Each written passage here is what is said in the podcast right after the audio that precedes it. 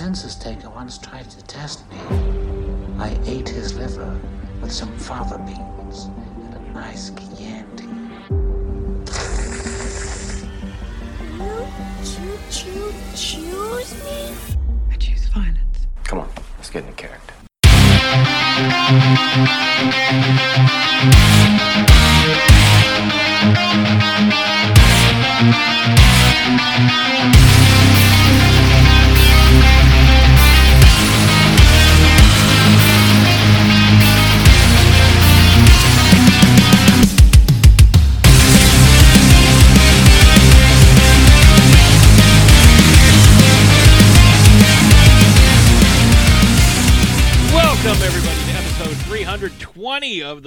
Thursday podcast. I'm your host, Patrick Rahal, but you can call me Patsy the Angry Nerd, and we are here brought to you by Deadly Grounds Coffee and the Dorkening Podcast Network. And we are coming at you from the sort of ish renovated Pat Cave of Magenta Manor, still a work in progress. But uh, I am here, obviously not on my own. I am here with my co host on the show, my co host in life. She is. the Baroness of Bordeaux, the Countess of Cabernet, the Mistress of Merlot, the Michael Phelps of wine, the uh, Queen. The, oh, I'm screwing myself up. The Michael Phelps of wine, the Real Housewife of Transylvania, the Queen of the Monsters, and an honorary Lizzie. Ladies and gentlemen, it's Ashes Von Nightmare. She is so incredibly excited for the Barbie movie. Come on, Barbie, let's go party. Yeah, we're gonna be. Uh, we we have our Barbenheimer tickets. We're going to be. Uh, Happy Barbenheimer Eve, everyone. yeah, we're gonna be. We're gonna be seeing uh, Barbie first, and then uh, Oppenheimer. Uh, you know, start off with a downer, and on a high note. You know that type of thing. Uh, no, m- mainly it's because. Uh, oh, why don't you explain to them what you told me? What a what a time to be alive. No, that's not what you told me. Really? No, no, no, no, no. I'm just I'm just I'm just in my feelings right now because I'm so excited. So the reason why we're seeing Barbie first is because I am so so incredibly excited to see the Barbie movie. It is my most anticipated film of this year. And I am already, already just, you know, since we purchased, even before we purchased tickets, I've just been like on, on this, this high, this uh, almost like a caffeinated, just I'm I'm so giddy. I'm so giddy. And the reason why we're seeing Barbie first is because I'm so excited to see it. I had this fear that if we saw Oppenheimer first, I wouldn't be able to pay attention to it because all I would be thinking was Barbie, Barbie, Barbie, Barbie, Barbie, Barbie, Barbie, Barbie, Barbie, Barbie, Barbie, Barbie, Barbie. So that's why we're seeing Barbie first, so I can get it all out of my system and then go and enjoy Oppenheimer. Yeah, that's literally what she told me in the car the other day. So I was like, you know what, that's fine. Like I didn't have a preference on the uh, on the order in which we saw them. Well, I mean, and to be honest, I really want to see both. I think both films, in their own rights, are going to be cinematic masterpieces. I believe that the acting is going to be incredible, just from what I've seen based on trailers and tidbits here and there. Um, I think that both films are going to be equally, you know, the film of the summer. Um, but for me, it's just, and we're going to talk about this today. Uh, for me, Barbie just edges out Oppenheimer uh, for for reasons. Um, But yeah, we'll- we'll we'll talk about it. that, But yeah. like, yeah, so so that's why. So that is why you know it was um, my uh, scientific opinion that we should see Barbie first, so I could actually pay attention during Oppenheimer and actually fully take it in versus just sitting there and being Barbie, Barbie, Barbie, Barbie, Barbie, Barbie, Barbie. Yeah, and I I totally get that. Like this is this is one of those films that like you know, you've probably waited, you know, your entire life to see and like once we heard that it was coming out, it's like, all right, this is going to be great. Uh speaking of films coming out, um we just we saw the trailer. did Well, something I was gonna this weekend. We did. We finally filmed my movie Yay! and Whoa, whoa, whoa, Hold on, hold on, hold on. We finally filmed your movie. and I was uh, I was so excited. I was so He was so excited. He was going, movie, movie, movie, movie. No, I'm just kidding. it was I was trying to uh, downplay my enthusiasm uh, leading up to it because the last time I was super excited was supposed to be July 15th when we were supposed to film the first time, but we called it on account of weather, and then the weather ended up being not so bad. Fucking New England, man. I mean, I'm sorry, not July 20, not July 15th. That's when we did film. Uh, June supposed to be 24th. June, yes. um, and you know it it didn't go as we uh, thought so because of the weather but uh, with this um, we were a little rushed because we had to battle the light because one of our two uh, actors uh, couldn't get there till later in the day so we filmed everything we could before and i have to say uh, for both of them uh, it was their acting debut and I expected great things, and they blew my expectations out of the water. They were so good. Like I had a specific vision in my head, and then when I saw them perform, uh, it was just it was so much better than I could have imagined. Um, so it was uh, our good friend Old Man Wade, who uh, who was on the uh, on the show several times and has become a very good friend of ours. He uh, got to show us his acting chops. Um, our friend Alyssa uh, was the female lead, and then our good friend Mike Neal, who we've had on the show before, um, or at least on Shark Bites, anyways, uh, who we worked with on Celophaeus that he directed, and then uh, our friend Shaheen, who did a little bit of everything. Did some PA work, did some camera stuff, did some gaffing, some lighting, some assistant camera. So like that was really cool of him. Uh, I was glad that he was a part of it. Uh, our good friend Colleen, who's always on our live shows, uh, she was there. She was kind of uh, key craft service as well as you know just helping out randomly on set because when you only have a crew of eight to ten people, you know everybody's got to pitch in. Uh, her daughter Laurelyn was our key production assistant. Uh, you might remember Laurelyn from a few weeks ago or a couple months ago at this point. Uh, she did the interview of us, which was really awesome. Uh, she was all over the place. She did a hell of a job for her first film. Uh, our our our friend Javi Lindor was uh, doing all the all the behind the scenes photos, and he took some amazing pictures. It looked awesome. Um, so, oh, and I can't. I, I would be remiss if I didn't mention that uh, our good friend Coop, uh, as an executive producer, threw us uh, uh, just massive amounts of money to uh, accommodate Old Man Wade's rider. Uh, he had very specific demands. He wanted a sleeve of Ritz crackers and two 20 ounce Mountain Dews. Uh, and thanks to Coop's uh, generous investment, we were able to uh, to accommodate that, as well as our good friend uh, Kurt, who helped design and make all of the crew shirts, which nobody knew about. I was very excited, and uh, you know, because I like getting swag on movies, so it's kind of cool that he got some. He helped with that as well. So I just wanted to say thank you to everybody who who was a part of that, and I can't wait for you all to see the trailer. I was working on it a little bit earlier today, and I've never done editing before, but uh, I think it's starting to come along pretty well. You know, what do you think? It's uh it's definitely looking like a movie. Yeah, it's it's weird, and uh, but I'm very excited. and I'm very happy. Uh, I got emotional several times during the day because I couldn't believe that I was finally doing it, and not only that I was doing it, but that I had such an amazing crew. And of course, I couldn't have done it without my biggest supporter and my first AD, who did you know 90% of the work on set. Of course, Ashes Von Nightmare. I was wondering when you were going to mention me. I'm like, Jesus Christ, he's going through everybody else. Rah, rah, rah. No, I'm just kidding. Well, I had to do a Um, separate separate thing for you. no, I'm just kidding. Um, no, everyone, uh, it, it was definitely an experience and something that I'm always going to remember. I'd been on a handful of, of sets before, and each set is its own experience. But there's there's something about um, being heavily involved in the process and really getting your hands dirty, like literally getting your hands dirty.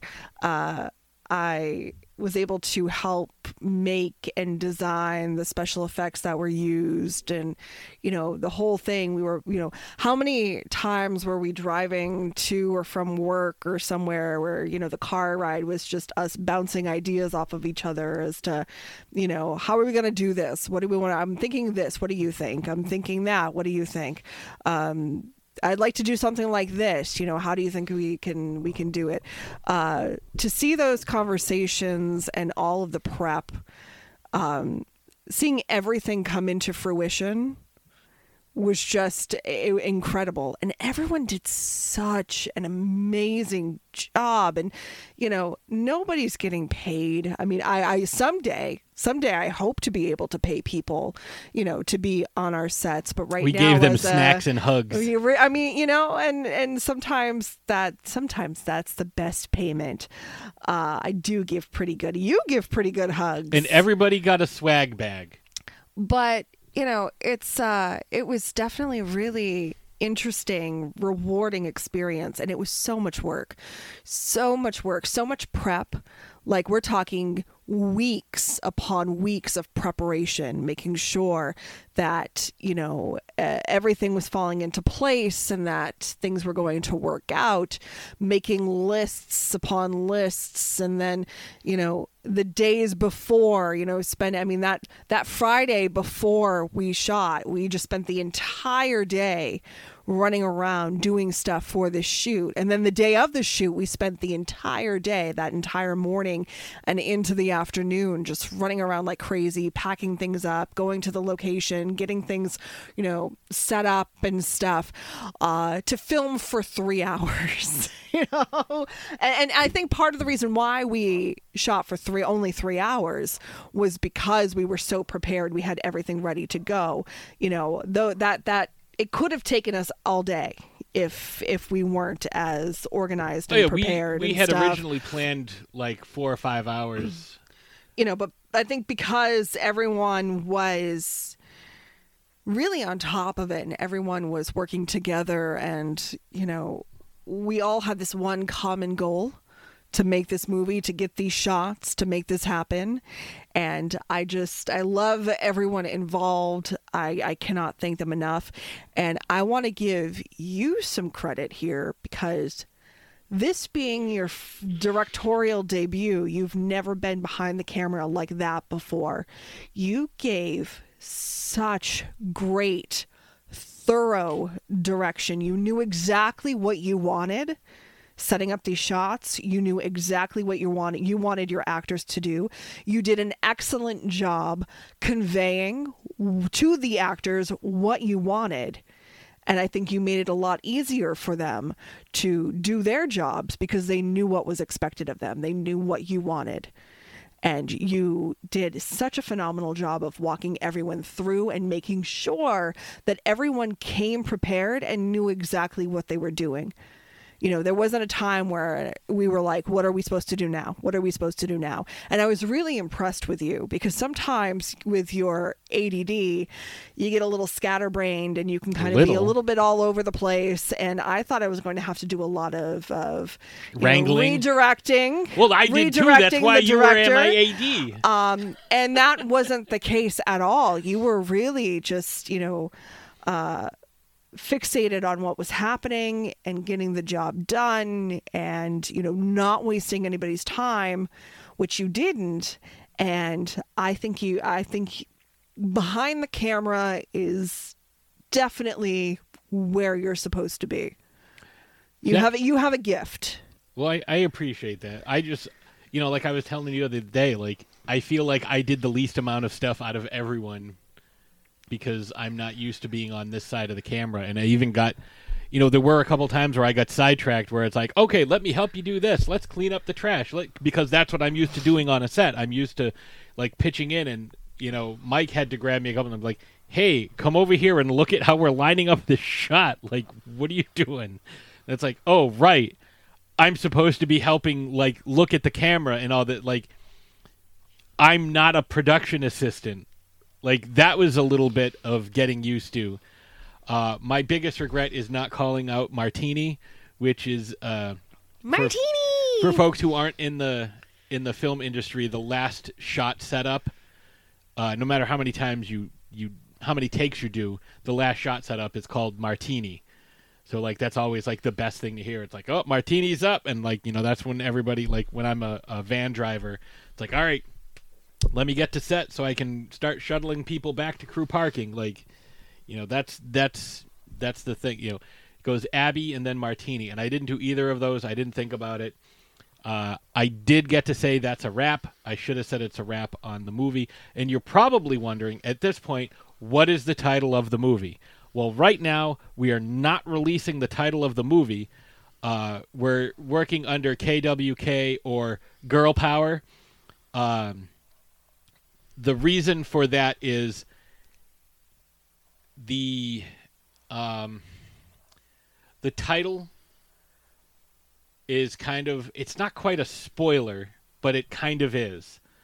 So until it actually releases, we're just operating under KWK, but you can look it up on IMDb, just KWK, that'll come up and you have a plot synopsis, you have, you know, what everybody did on set. Uh, I will say that Ash's prosthetics and uh, effects makeup, yeah, effects makeup more than uh, SFX more than uh, makeup. Yeah, I was really gonna say. Well, it wasn't really. I, I guess it was kind of There was prosthetic. There was there were no actual applications involved, right. um, but there were special effects and prosthetics that were made. which you made entirely on your own uh, with a little bit of input from me but like you created them you executed them like you did everything uh, yourself so that you know when when you see it on screen uh, just know that that's all all ashes what can I say? She's crafty. She Mm-hmm. gets around. No, uh, uh, uh, Colleen was crafty. And speaking of Colleen, gave us a random gift. Now, if you know us, especially Ashes, we are huge Bruins fans. And Hi. Colleen was like, "Oh, I have a little something for you. You know, do you want it now?" It's like, "No, no, we got stuff for people. We'll we'll, we'll get it later." Because I couldn't imagine what it could possibly be. And at the end, when I was, you know, we everybody had some champagne, including Laurel, and had a little sip of champagne, well, cha- sparkling something or other. Um, and Champagne. yeah, I'm a connoisseur. Um, we we all had you know a little celebratory toast, which was really cool. Um, including my mom because we were filming at my mom's house, so she came out to kind of see what we were doing. She's like, "Oh, I don't want to go outside and ruin anything." It's like, "No, no, no, come outside, see what we're doing. Like, this is what I do. I tell you about it all the time. Like, you can actually physically see what we do and how we do it. Like, I think it would be cool to kind of see what goes into making a, a film, even you know, just a guerrilla short film shot in the backyard. Um, so she came out and she watched, and you know, she got a gift bag too with a with a some swag. But Colleen comes out with this frame. I'm like, what the hell is this? And she turns it around, and inside the frame is a Boston Bruins St. Patrick's Day jersey, signed 15 times by 15 different players. So no, not 225 signatures, but 15 different signatures. And it was amazing and I was so happy and I've told this story to a few people who are also Bruins fans that collect memorabilia and I was like, "Oh yeah, it was great. My wife loved it. She cried." Like Ashes cried at the beauty of this gift. I was gonna say it's it's one of the most beautiful things I've ever seen. Like we have some, we have a ton of si- Bruins sign stuff. Oh, but but that it's But just I mean because it's a lot of the 2011 team. It's the twenty, and it's weird. You know, I was thinking about this because it has Tyler Seguin and Loui Eriksson. They were traded for each other in 2013. Like they were traded for each other. So to have both of them on the same, I was yeah, it's it's Like- really cool because you have you know some uh, current players signatures on there, but you also have a lot of past players, retired players. there's only two current players on there. I thought there were three. No, just Marchand and Pastrnak. Bergeron signed it Bergeron too. is not technically under contract. Well, we're not, and we are not going to manifest anything, Mister. Everything I say manifests in some way, shape, or form everything. lately. Only the bad stuff. Like I haven't won the okay, lottery. well, we're not going to manifest. We're going to manifest the positivity of Chara, Patrice Bergeron Krejci, coming back as captain. We want him for at least one more year, please, Patrice. well, that's come back. That's the thing. Come back. I know we we're getting you. a little sidetracked, but that's the thing. The last few President's Trophies winners, the year after, they go to the finals, if not win it. You know, uh, Tampa did it. Uh, I believe um, a couple other teams did it. Uh, the Blackhawks. The Blackhawks did it. Uh, Twenty Was it uh, Capitals? the Capitals were the other team I was thinking of. Yeah, and then uh, Most recently, it was Florida. Florida, the Florida, Panthers. Florida last year, not this most recent season, but the year before, won the President's Trophy and they got trounced. This year, they made it all the way and had Matthew Tkachuk not gotten hurt, they might They have won they the whole probably thing. would have won. Yeah. Um, but yeah, so if the Bruins come back next year, uh, I even currently constituted, I think they're a very strong. Uh, ch- they have a very strong chance. I, of, I of think they have a chance. I think they have a chance at this point, but Defense I really, really, really, really just uh, Patrice's return as you know would just would just solidify that. Like we need Bergeron back as captain for for one more year. Please sign for one more year. And I've heard that he has been practicing at the Warrior Ice Arena. That's their practice uh ice um facility, yes facility that's which is right next to New Balance Arena, where the Celtics. Celtics, practice Yeah. at the Red Auerbach Center. I've driven by it a thousand times. But yeah, so I've there have been reports of him practicing, which is a good sign. That's what we we want. He is skating. He is healthy. We know that for a fact. Um, and he is he is practicing. So um, I don't know necessarily if he's practicing with some of these uh, new recruits or not. Um, all I know is that he's practicing. So fingers crossed, everybody, please, for my sanity and yours, for Patrice Bergeron to come back. So we've gone on about hockey and movies for you know long enough because this isn't really a hockey show or even really a movie show. Uh, so we should probably get into our getting into character 22 minutes into the the opening segment, uh, seeing as how that is traditionally our opening segment. So Ashes, what is our getting into character question this week? So, the Barbie film coming out is actually the first film based on a Mattel toy, which got me thinking what other films or what other toys would you like films made after? Well, I mean, we've had, you know, again, we've had more. Uh, we've had GI Joe, and we've had uh, Transformers. but those are Hasbro. Uh, I don't remember who made He Man. That might have been Mattel, but that really wasn't. Like, It that was- yeah, it is Mattel actually. but it was based. It wasn't based so much on the cartoon. Like it had char- but it had like new characters. It, like it was weird. It was it was kind of like Halloween three, where like Halloween three technically is part of the franchise, but like really doesn't have anything or Jaws 3 where like you have the characters but like they're not the same characters from the original IP. It's really weird. Uh because it just it if you've seen it, the 1989 Masters of the Universe with Dolph Lundgren and Frank Langella and Meg Foster and uh Angela Pickles, Angela, Angela, Angelica? Angelica Pickles. Well, I She's a rugrat. Christina. Christina. That's her fucking name. Jesus.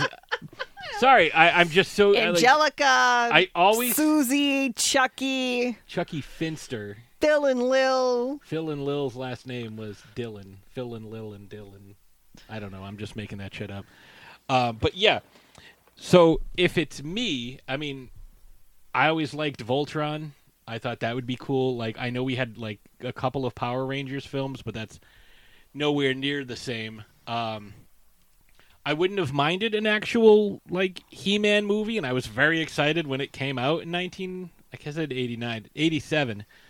Um, it also had one of the first uh, post-credit scenes that I can ever think that existed, and it was Skeletor going, "I'll be back," after he fell down the reactor shaft, very similar to uh, to uh, Emperor Palpatine, only three years prior. But he landed it, I guess, in some red water, so he was fine, uh, even though he fell hundreds of stories. Uh, while also emitting electricity. Uh, it's a weird. We have to watch it sometime because I know you've never seen it, but I own the VHS. Um, and I'm still waiting for Frank Langella to show up. It's been almost 40 years, and uh, he he hasn't been back yet. I know we've gotten some uh, some other adaptations, like the Kevin Smith version, uh, which actually wasn't bad. I enjoyed that. Uh, and apparently, Netflix, uh, if you're paying attention at all to the writers and actors strike, uh, you know, one of the biggest things is, you know, they want all the executives think that they make the best decisions. You know, the same executives that were tricked into releasing Morbius back into the theaters. Yeah. Well, the Netflix execs uh, apparently just blew $30 million on a uh, live action He Man adaptation that I guess just isn't happening. So that's super rad. Um, so, I mean, there's a lot of toys that I played with as a kid, but mostly it was He Man. Uh, I didn't really have much GI Joes. I mean, I've seen the Transformers remakes. I mean, uh, movies. So like that's pretty cool. Uh, I haven't watched the new one yet, but other than that, I can't think of any other like toys. Like I don't want a GoBots movie. Um, I don't want like there's obviously Lego movies like, but that's a little different from what I expected. Uh, playing with Legos as a kid. Um, I don't know. I can't think of a whole lot that I would just look at and be like, "Oh my god, yes, I need to have this." You know, toy franchise.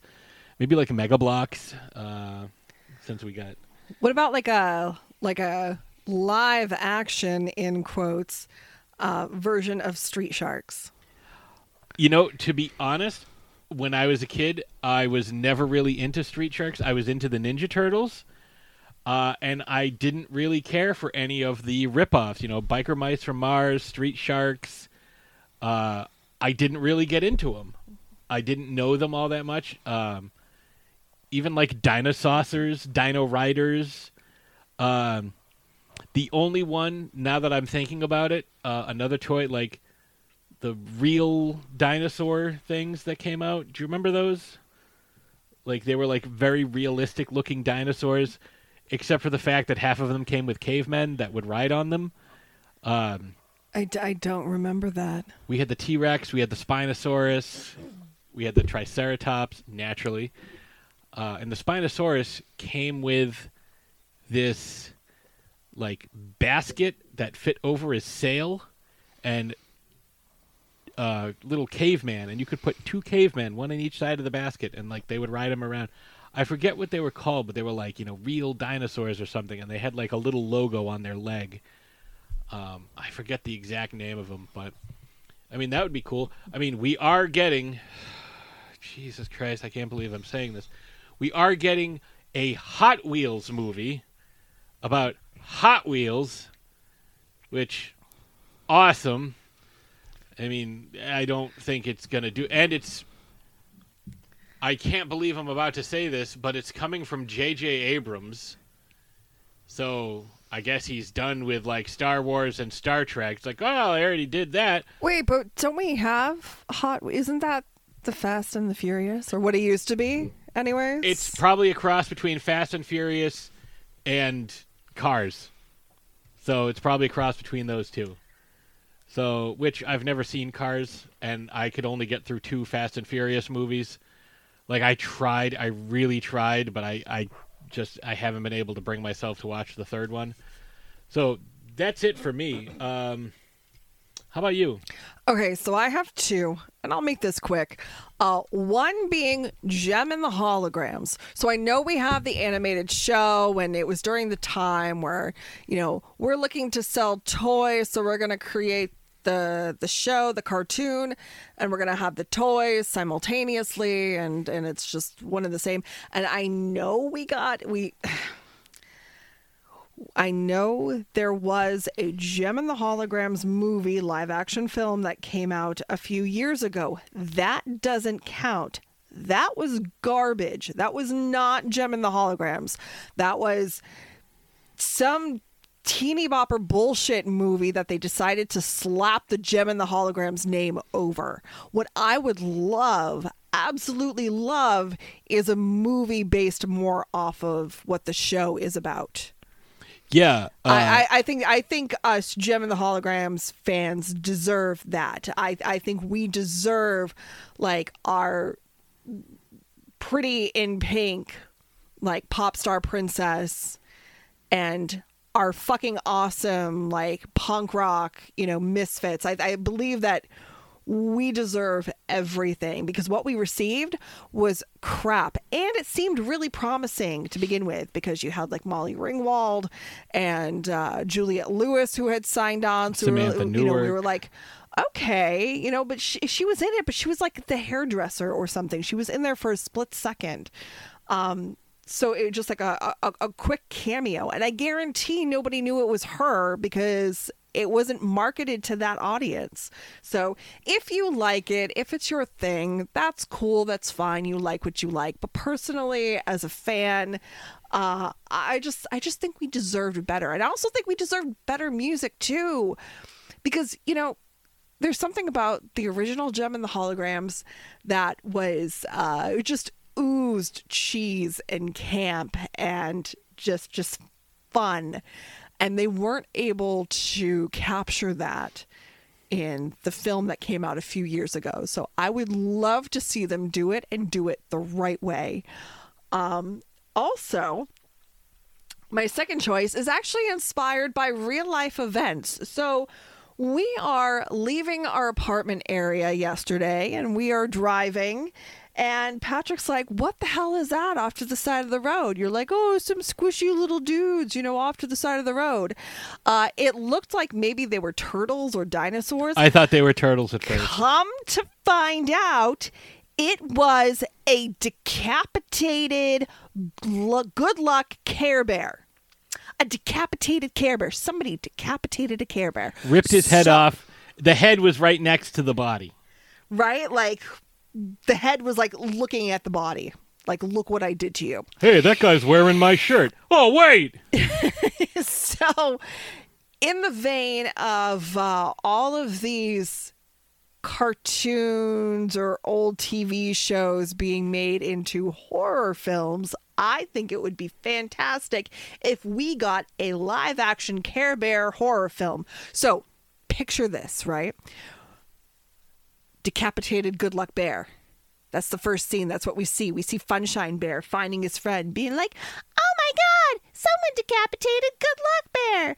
I'm going to get that bastard. And then, like, it's Funshine Bear going to, like, Cheer Bear and all of the other Care Bears, like, Oh no, somebody's out to get us. What are we going to do? And they're like, Oh no, we're going to call the Care Bear Cousins. And then, like, the, the, the, was it Braveheart? Not Braveheart, but Tenderheart. Tenderheart Lion shows up with like No, the have ba- have have Braveheart Lion show up, and it's Mel Gibson, and he's just like freedom, Like, and he have- starts murdering the fucking- people. you have the fucking cousins show up, and they're like, "I'm gonna melt your faces with my Care Bear stare."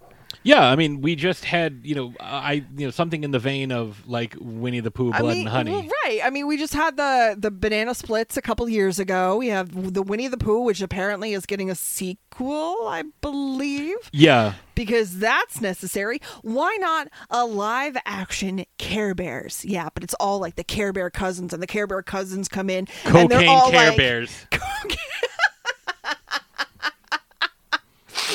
"Let's do this shit." Yeah, stare at me now, motherfucker. Yeah, that would be interesting. Uh, would- I would- work. I- well, work on your first script first, then work on more.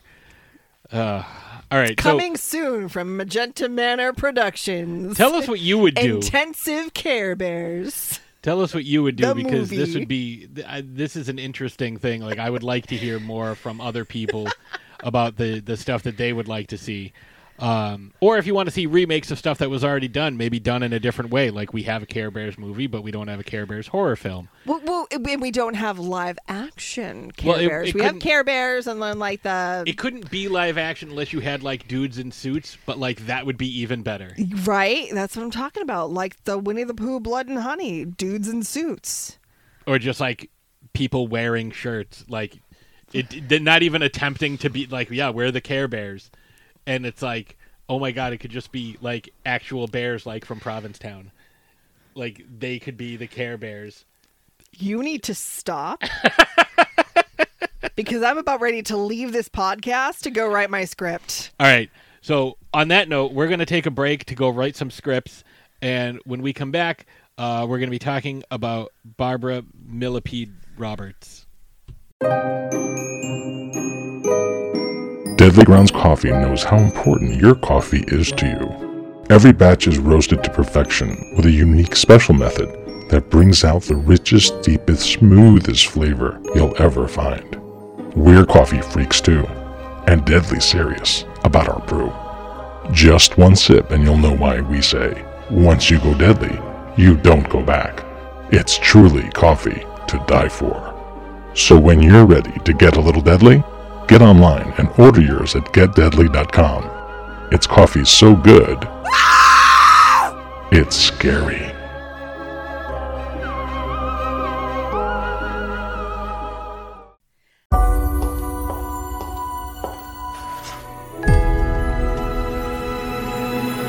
Hey Barbie. Can I come to your house tonight? Sure. I don't have anything big planned, just a giant blowout party with all the Barbies and planned choreography and a bespoke song. You should stop by. So cool. You can find me under the lights, diamonds under my eyes. This is the best day ever. It is the best day ever. So is yesterday, and so is tomorrow, and every day from now until forever. I. You guys ever think about dying? When my heart breaks, Some things have been happening that might be related. when my world shakes. Cold shower, falling off my roof, and my heels are on the ground. Flat feet!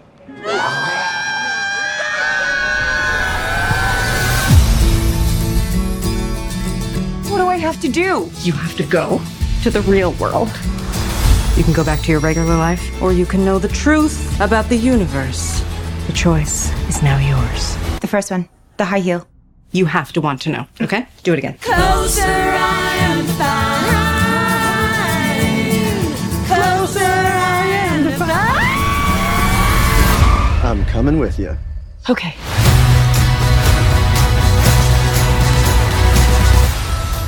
Wow, this is the real world. What's going on? Why are these men looking at me? Yeah, they're also staring at me.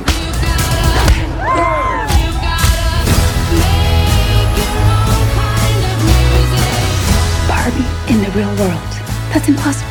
If this got out, this could mean extremely weird things for our world.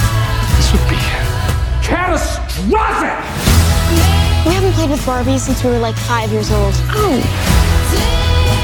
No one rests until this doll is back in a box. Even if nobody else sings along. Humans only have one ending. Get that Barbie! Ideas live forever. No, I won't let you do just one appendectomy, But I'm a man. but not a doctor. Can I talk to a doctor? You are talking to a doctor. And I need a clicky pen? No. A sharp thing? No. There he is. Doctor! Somebody get security. Is Barbie if you're still in doubt? And we are back. So that, of course, was the Barbie the movie trailer by Greta Gerwig. Uh, I'm so excited for this movie, and part uh, part of it is because it looks just so unbelievably campy and gay and fun, and I'm just here for all of that. But the other part is Barbie is my favorite toy. It always has been. I still collect Barbies. Um, it's kind of it's more um the more expensive collectible ones, uh, the Monster High dolls, I love those. So it's kind of it's kind of expanded a little bit, but there is something about just Barbie in general that uh, just it just it just sparks joy, so much joy. And seeing this film, seeing the trailers, um, seeing, you know, who was casted. Now, let's face it, Margot Robbie is the perfect casting decision in regards to Barbie. Um, I couldn't envision anybody else. And I know that Amy Schumer was uh, tacked on initially and then she dropped out. Thank God. I don't think this would have been the same vibe if she had remained, you know, a part of this film. Um, and I believe that there were also like uh, director, other directors in comp, you know, in in the works. I don't know f- for sure, but that's what I've heard. Um, but what we're getting, what we've seen thus far, is just oh god it is my my plastic fantastic fantasy i am i'm kind of living my best life right now going into stores seeing everything pink and pretty and glittery and just ah like dream house moment. I'm in love. So this episode is kind of a companion piece to the episode that we dropped it last year, a couple years ago, we did a, an episode solely based on Barbie, where we talked about who Barbie is, how she came to be, her history throughout the years, uh, the controversies behind Barbie, Her full name, Barbara Millipede Roberts. or Millicent, but yes, um, and why she is so important uh, and ingrained in pop culture. So, today, what we're going to be doing is giving you a little bit more information on who her friends are. We're talking Ken. We're talking Midge and we're talking Alan to prepare you for going to see Barbie the movie. So we are going to start with Ken, which just seems like the most logical place to start because when you think of Barbie, you think of Ken. And uh, Ken was the basis for uh, uh, Johnny Switchblade Adventure Punk uh, from Mainway Toys. Uh, if you are unfamiliar with that, uh, you should Yahoogle it. I have no idea what that is. I will. Uh, I will show you Johnny Switchblade Adventure Punk. It's basically a Ken doll, but they made a couple of modifications Oh, just a couple. and specifically mentioned Barbie in their promotion of it. oh, okay. It's uh, Irwin Irwin Mainway Mainway Toys. So Ken's full name is Kenneth Sean Carson. He was invented by Ruth Handler and introduced by Mattel in 1961 as the counterpart of Barbie, Barbara Millipede Roberts, um, who was introduced two years earlier. He was named after Kenneth Handler, son of Barbie creator inventor Ruth Handler, just as Barbie was named after her daughter. Now, that created a little bit of controversy in the family because uh, her daughter is named Barbie, her son is named Kenneth or Ken, and uh, they are brother and sister. The dolls are named after brothers and sister, you know, a brother and a sister, but in real life, they are lovers. Well, you know, maybe they should have named him, I don't know, something different, like Donnie and Marie or Cersei and Jaime. I was just gonna say they were uh, they were definitely made for Game of Thrones. So, like Barbie, he made his debut wearing a swimsuit. So, if you recall, the initial Barbie was wearing that iconic black and white swimsuit. and made of onion meal. sure, No, that was Malibu Stacy. Malibu Stacy was originally. We just watched that episode recently of The Simpsons.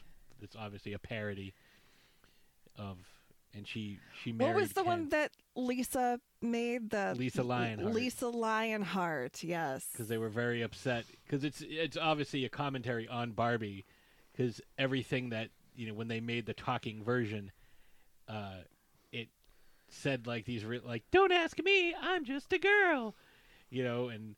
Lisa, you know, all the girls got it at school, and Lisa's like, "Don't you have anything? Don't you think what your Stacy is saying is wrong?" And one girl's like, "Oh, the stuff my Stacy says is wrong." And she pulls a string. It's like, "My spidey sense is tingling. Anyone call for a web slinger?" that's the only that's the only person who had a problem. So the reason why Barbie initially and then Ken made their debuts in this swimsuit getup was because the initial intention was to create the doll and then have you be able to purchase the fashions, you know, outside of of that. So, you know, a, a way of, you know, making money. Um, they then afterwards realized as they started introducing more dolls like Midge and Alan, who we'll get to, uh, they realized that the more dolls they introduced, the more dolls people would buy, and then you know came out with the these specialized ones where well you can only get this specific outfit if you purchase this specific doll, and they would also change the doll's appearance, you know, makeup and hair and whatnot. So they really uh, uh, they really bought into the whole capitalism thing. But initially, it was supposed to be, you know, so you could purchase one doll and then purchase a bunch of fashions for that doll. So similar to Barbie, Ken is from Willows, Wisconsin. I always knew he was a Wisconsin boy. In the Barbie mythos, Ken met Barbie on the set of a TV commercial and is her boyfriend. Per promotional box inscriptions from his debut until 2018, currently he is perceived as one of Barbie's main friends because we obviously just can't, you know, she can't be shackled up to just one person. She needs to have options. Since his debut, Ken has held over 40 occupations. From 1961 to the debut of Superstar Ken in 1977, Ken had straight arms that didn't bend. His head could only turn left and right. Ken's hair was made of felt in his first year, known to collectors as the flocked hair Ken. But this was replaced with a plastic molded hairstyle when the creators realized that the felt hair fell off when wet, which is obviously a problem. Superstar Ken featured a dimpled smile, a head that could swivel, bent arms, a more muscular physique, jewelry, and underwear permanently molded to his body because God knows we cannot show the naughty bits. Nobody wanted to see Ken's doodle. Say the woman who designed this Ken doll made it specifically to resemble her husband.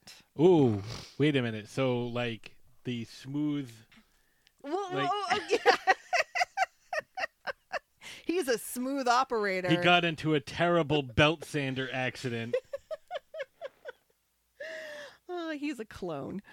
Um, in February 2004, Mattel announced a split for Ken and Barbie, with the then vice president of marketing at Mattel saying that Barbie and Ken, quote, feel it's time to spend some quality time apart.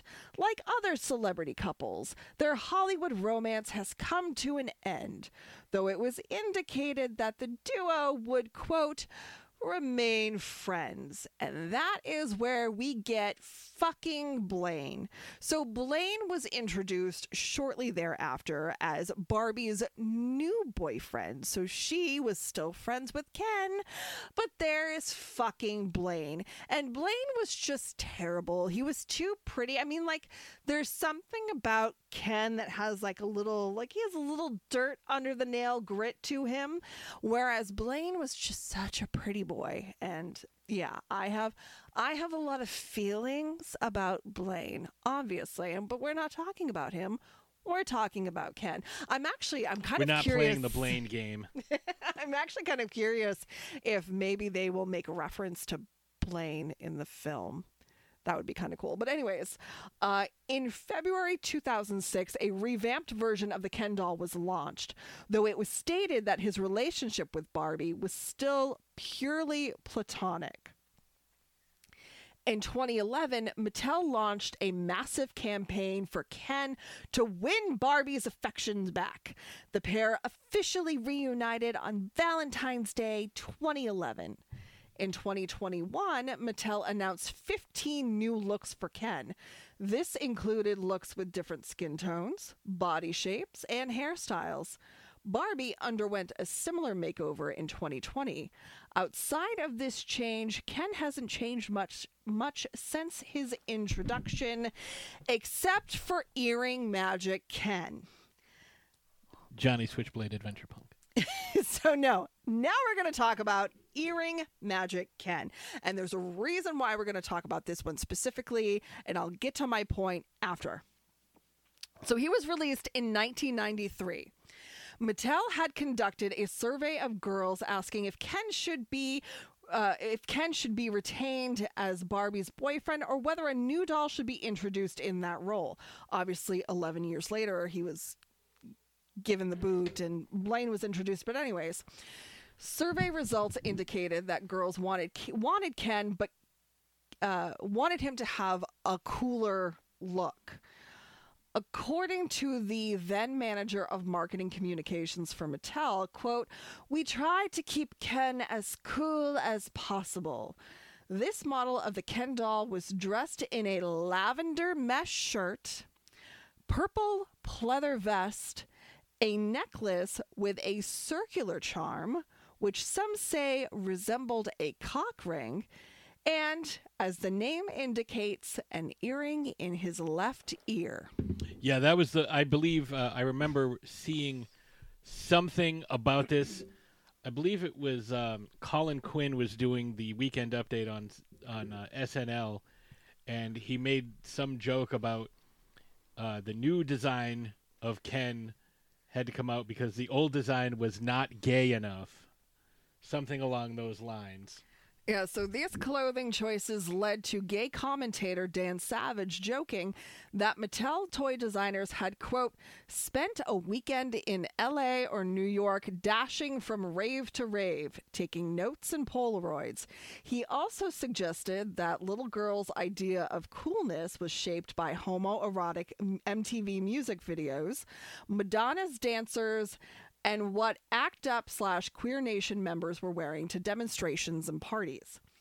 A lot of controversy surrounded the doll because of its appearance, with mostly conservative groups fueling the outrage. As a result, the doll became popular within the gay community.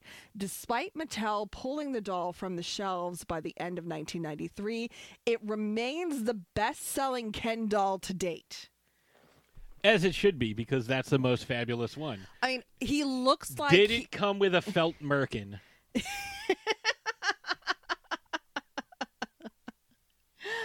Uh, no, but I do believe it came with a penis pump. Um, anyways, or no, you had to send away for the pe- penis pump, right? Like, like the Ken earring magic Ken penis pump. For what?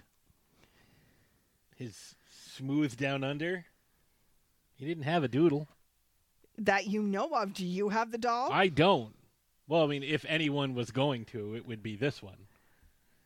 Anatomically correct Ken. I mean, they were trying to make him quote cooler. I mean, nothing cooler than a doll with a doodle. Actually, I can think of several things.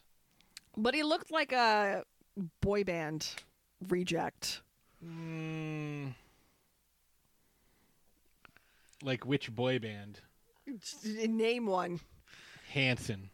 Okay, not Hanson, but like Nelson.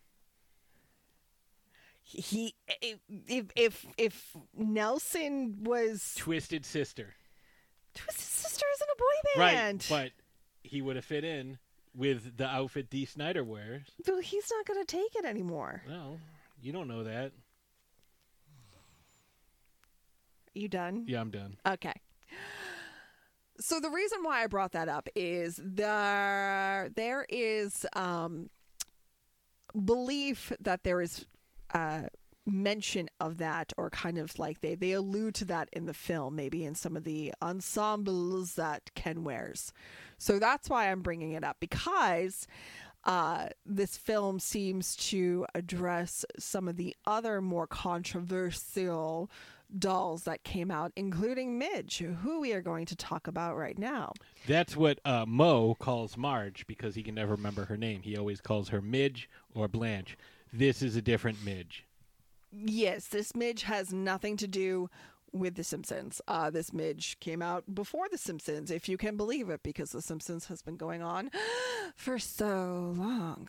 1989. Uh, Margaret Midge Hadley Sherwood debuted in 1963 as Barbie's best friend. So when Barbie debuted, she was the subject of a lot of criticism, some of which claimed Barbie was too mature looking for children. Midge was the first same size friend of Barbie and was created to oppose these controversies. She had a fuller, gentler face mold, although her body proportions were the same as Barbie, which allowed the two dolls to be able to share clothes and accessories. Midge initially had shoulder length hair that flipped up at the ends. Buyers had the option of buying a doll with one of three different hair colors red, blonde, or brunette. Her face was usually brushed with freckles. The dolls that were sold without freckles had a longer hairstyle and are now hard to find. Depending on the doll's hair color, the color of her two piece swimsuit varied. If Midge had red hair, her swimsuit was yellow and orange. For blonde hair, it was in two shades of blue. And if she was a brunette, it was pink and red. Midge started dating Alan in 1964 when he was introduced as Ken's best friend. Midge, Barbie, Alan, and Ken would all double date. From her introduction until 1967, Midge was marketed as Barbie's original best friend, but was discontinued, replaced by PJ, for about 20 years until 1988. Not no, true. different PJ, different oh. guy. Oh, oh. That was actually a girl. Whatever. It are still you uh, are me. you a blonde girl, Patrick? I was blonde as a baby. So, well, I, the, the the the timing's off though. Yeah, maybe. Maybe, maybe, maybe. Um, Time isn't real. But she was discontinued for about 20 years until 1988 when California Dream Midge was sold as part of a beach line. And I had her, and she was actually one of my favorite dolls. I am currently uh, scouring eBay trying to find one, and I found some, but some of them they can be kind of expensive. Trying to find old stuff like old toys on eBay. Um, if you want them in kind of crappy condition, you can find a lot of things, but if you're looking for them in either really good condition or if you're neurotic like me and want them new in the box, like I uh was it last year? or the year before. I don't know, but this is what I did during quarantine. I um, searched eBay for Barbies from the 90s and I found a couple. I got um, the Ice Capades Barbie. Remember Mhm. her? She was fabulous. I remember the ice capades. I remember the Ice Capades too. I used to go. I think I went to. I, I saw. I saw the Simpsons on ice. I did not. They were part of the Ice Capades. Um, there was one year that was the Simpsons, and then there was one year that was Barbie, and that's where this Barbie came from. Uh, so yeah, I love her. But anyways, yeah, I loved the California Dream Midge doll. Um, she had a really cute face, like her lips were kind of pursed together, like she was going ooh, a little little Betty Boop ish. She had red hair, green eyes, and freckles. Her skin tone, she was a little more of a olive skin tone than Barbie's fair skin tone. And I just loved her. I thought she was beautiful.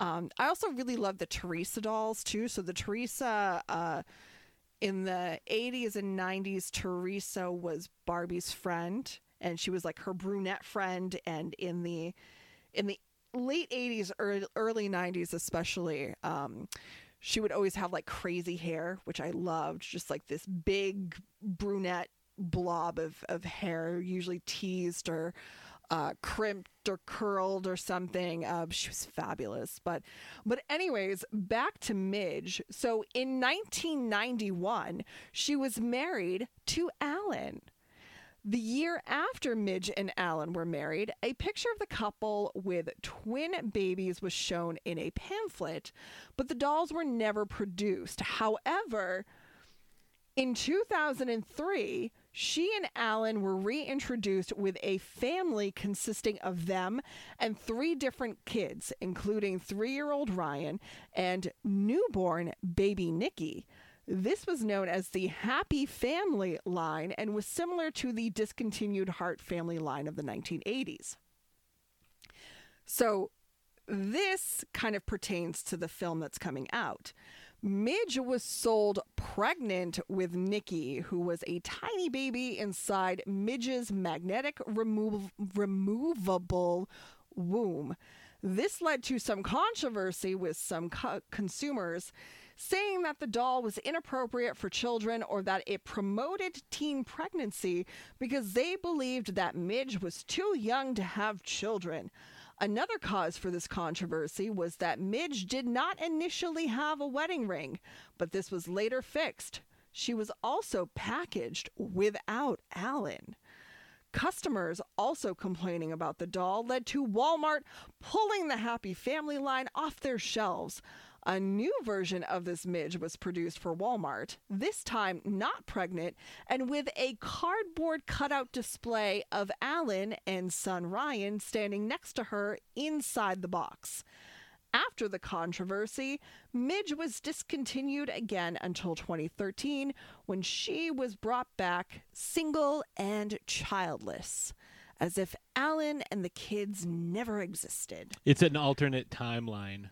So the reason why I bring that up specifically is because uh oh god I always I'm I'm looking her up right now because I always like hack up her last name um but uh Emerald Fennell Emerald Fennell. I'm looking her up, but anyways, uh, she plays Midge, and in the movie, she is specifically pregnant Midge.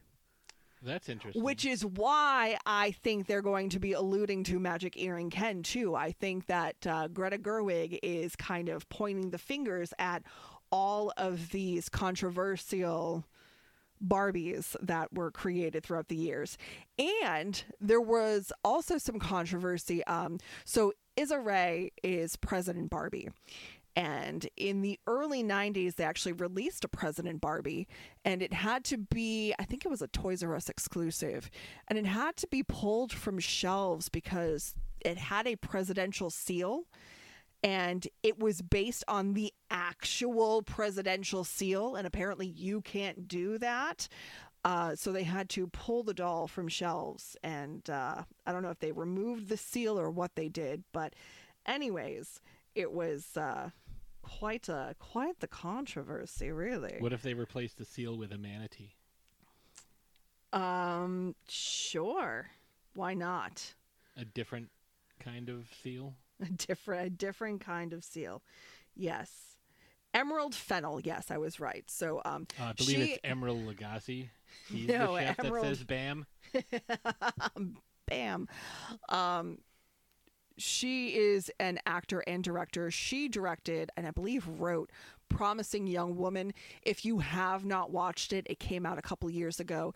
Uh, do yourself a favor, find it if it's streaming anywhere, or, you know, honestly, it's worth the rental or fuck it.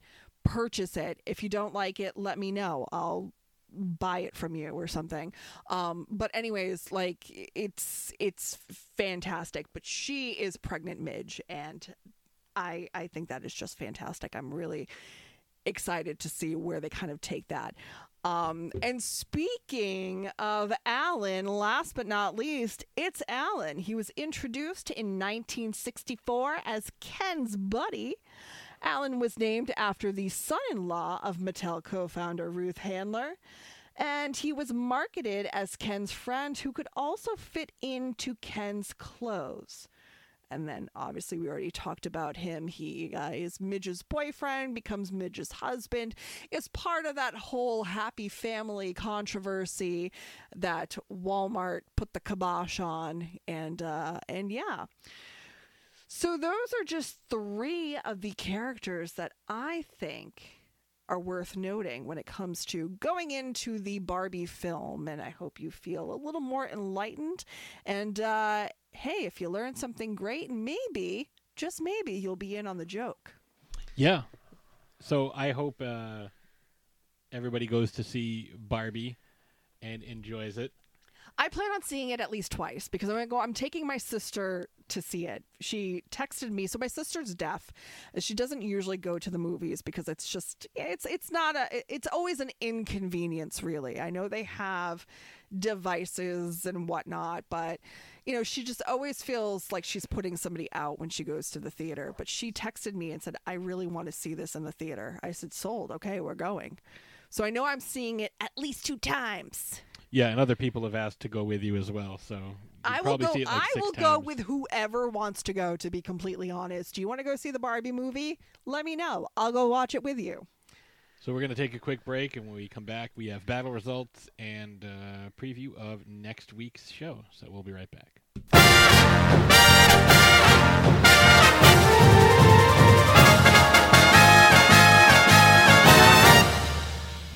Shark Bites, Shark Bites podcast. It's the greatest show in history. From the Dorkening Network, hosted by a nerd who's named Patsy. From movie reviews to tips on surviving the coronavirus, Shark Bites has it all. Follow us on Facebook and suggest topics at sharkbitespod at gmail.com. Available on iTunes, Stitcher, Spotify, and wherever you get your favorite podcasts.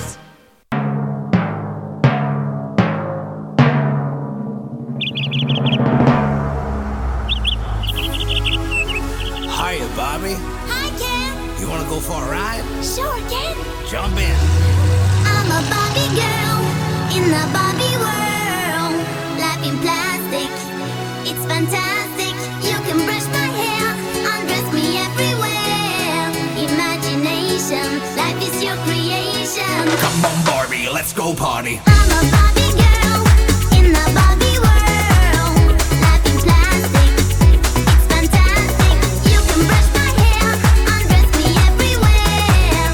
Imagination like is your creation. I'm a blonde pink in the fantasy world. Let me up, make And we are back. That's uh, obviously the Barbie plastic fantastic song by who is it? Aquaphobic. Come on, Barbie, let's go party. Aqua Aquatonic. Come on, Barbie, let's go party. Ooh, ooh, ooh. Aqua Aquacola. Somebody. Aqua something. Aquavelva. Aquavit. Something. Or just Aqua. Yeah, that is awkward. Uh, so, anyways, You're awkward. uh, we hope you enjoyed that uh, trip down Barbie nostalgia lane. Uh, this was definitely an episode that's right in your wheelhouse because I know love nothing it about so much, and I know Barbara- so know so much. Um, Barbara Nematode So if you have a favorite Barbie or Ken, I even talk about my favorite Ken. Um, so there was Wait, that one this- wasn't your favorite Ken? What magic earring Ken? No, because I never had him. I'm talking about the ones that I had. Um, so I forget when they came out. I want to say maybe it was like 94 or 95. Um, not even earlier than that. But anyways, uh, they came out with this sparkle eyes Barbie. And she was stunning. And the whole thing, it was pretty much like it, it could have been called Fabulous Date Night Barbie and Ken. But uh, she was called Sparkle Eyes Barbie. And she had these blue eyes that literally sparkled because they were crystals. She had these crystal blue eyes and this like perfectly teased, like platinum blonde hair. She was wearing this silver dress. And of course, this was during a time when. Um, Barbie would come with like one or two, like like one outfit, but it could transform into something else. So like you could take, you know, part of her, you could take her boa and like put it around. You know, it would it would like where it is a very revealing mini skirt. actually this was a mini skirt. She oh was my wearing a mini dress, a silver mini dress, And it turned into a mini skirt. like, what a transformation. to- no, like you could take like her boa and put it around. You know, it would snap into the bottom of her dress or her skirt or whatever, and like lengthen the the dress and you know turn it Oh, into so a different could- look. You could basically dress her like Ric Flair. Woo. uh and she was just so stunning. She had this like silver dress and her um like fabric accessories were pink, and then she had this gorgeous metallic pink, almost like pink chrome looking earrings with necklace, and then the Ken. So the Ken that came with her uh, is Sparkle Surprise Ken, and he didn't have the sparkle eyes, but he had these just bright, piercing blue eyes and this like slicked back coif. I mean, obviously it was the molded hair, so it wasn't real hair, It was but felt. uh, it, no, it was it wasn't felt that was going to fall off when wet, um, but it was the molded hair, and he was wearing this suit.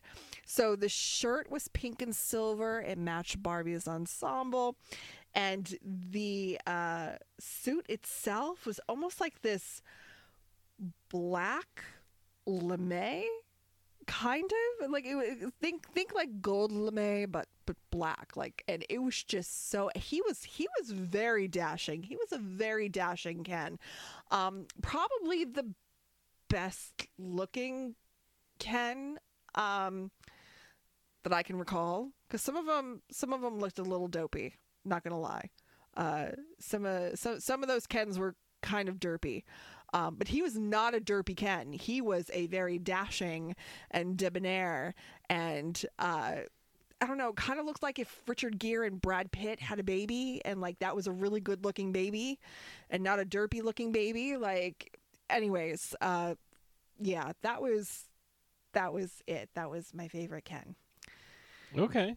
So I didn't have one because I never had those guys. and my so- favorite Barbie is the totally hair Barbie that came out in the 90s, the early 90s. The one like her, her hair was down to her feet and it came with the bottle of the Dep gel. Was she the one that could gel. grow her hair? Like if you cranked your arm? No, no, you couldn't grow her hair, but she just had so much Didn't of it. there was re- there was a doll. there that you was could a doll her that hair, there her was hand. a doll that you could do that with. Um, so I don't know if it was I. It, it wasn't Barbie. I forget who put it out, but I had a couple of these. So you could pull out her ponytail and it would make her hair long.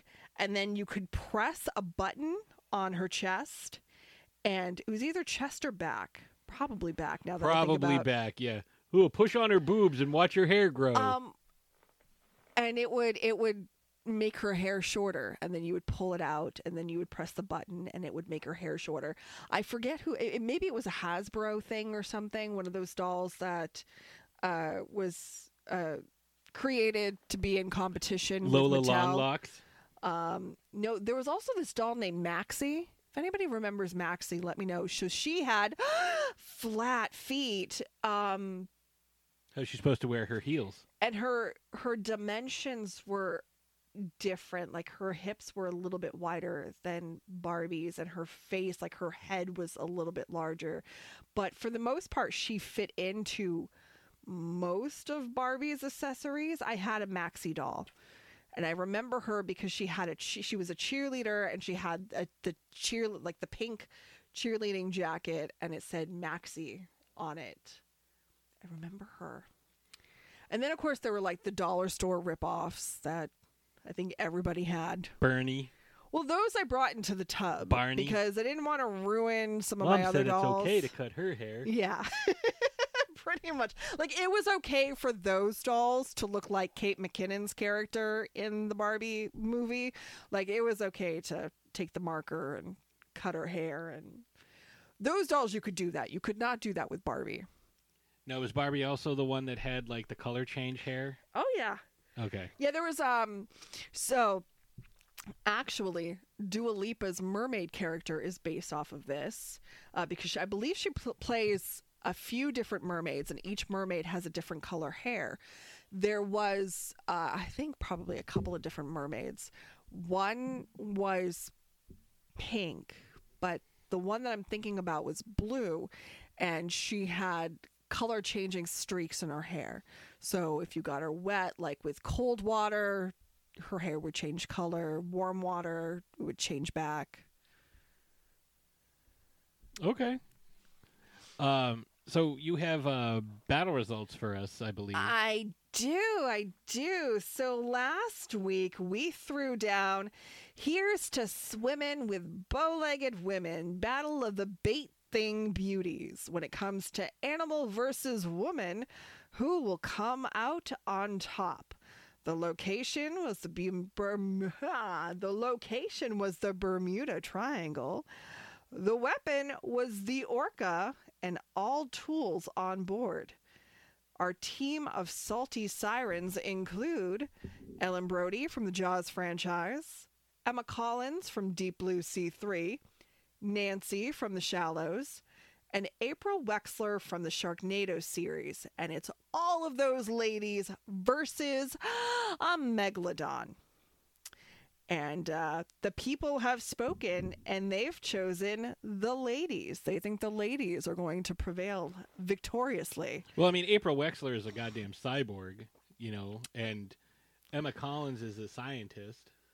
So, I mean, if you've seen all the movies, I, I, I think so too. See, I said fuck them all, Team Meg. Shut up, Meg. Team Giant Shark. Anyways, but yeah. So those are the results. Wow, are you handing me a cat? Yes. Why are you handing me a cat while the- we're trying to record? Hello, cat. Well, because you can put your phone down now. You don't need it anymore. And she doesn't want me to hold her anymore, so now you're holding her. Zombie, do you have any thoughts about the Barbie movie? She Do you- does not. Do you have any thoughts about Oppenheimer? Now I hear it's going to be the bomb. Oh my god. so yeah, next week we're going to be discussing J. Robert Oppenheimer. Uh, some of the uh, the the obviously the the uh, pop culture portrayals, including uh, the cameo he had in Jurassic Park. Hold on to your butts for this one. Uh, as well as you know, obviously the movie that's coming out, and And its tie-in with a certain shark franchise. That's true. Yes. Um, so we'll obviously get into more of that later on. Uh, but I think, uh, unless you have anything else, I don't know, Zombie, do you have anything else to say? she does not.